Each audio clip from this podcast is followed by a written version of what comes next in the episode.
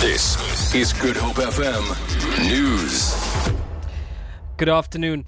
The presidency has issued a statement to correct what it calls malicious rumors being circulated about President Jacob Zuma's ministerial deployments and the South African Airways board chairperson Dudu Myeni.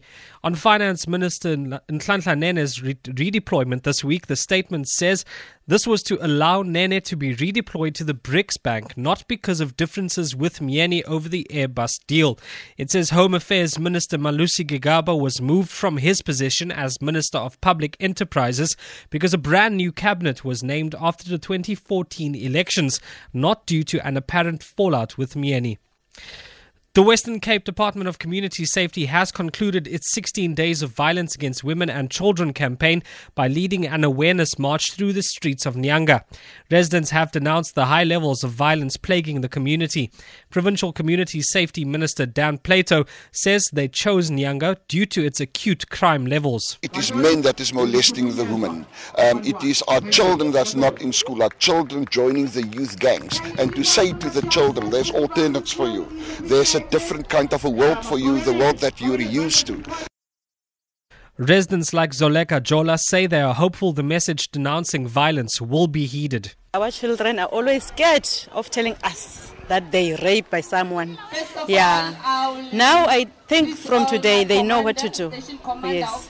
And us as women, there are many abused women, but they they scared to tell to tell anyone.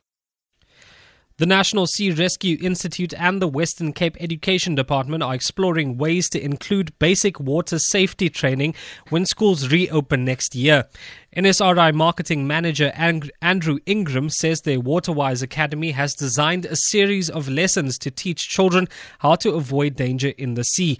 He says 600 of the 2,000 drownings in South Africa each year are children. CPR forms part of the proposed program. And lastly, a large car bomb has struck the central Syrian city of Homs, killing at least eight people and wounding dozens more. The blast struck at the city's Al Zahra neighborhood, where most residents are Alawite, the same sect to which President Bashar al Assad belongs. Provincial Governor Talal Barazi says the car had been carrying at least 150 kilograms of explosives. The attack comes just three days after hundreds of rebel fighters and civilians were evacuated from the city after a deal with with Syria's regime. The deal would see Homs' last rebel held neighborhood turned over to government forces in exchange for humanitarian aid for besieged residents. For Good Hope FM News, I'm Andrik Shea Peterson.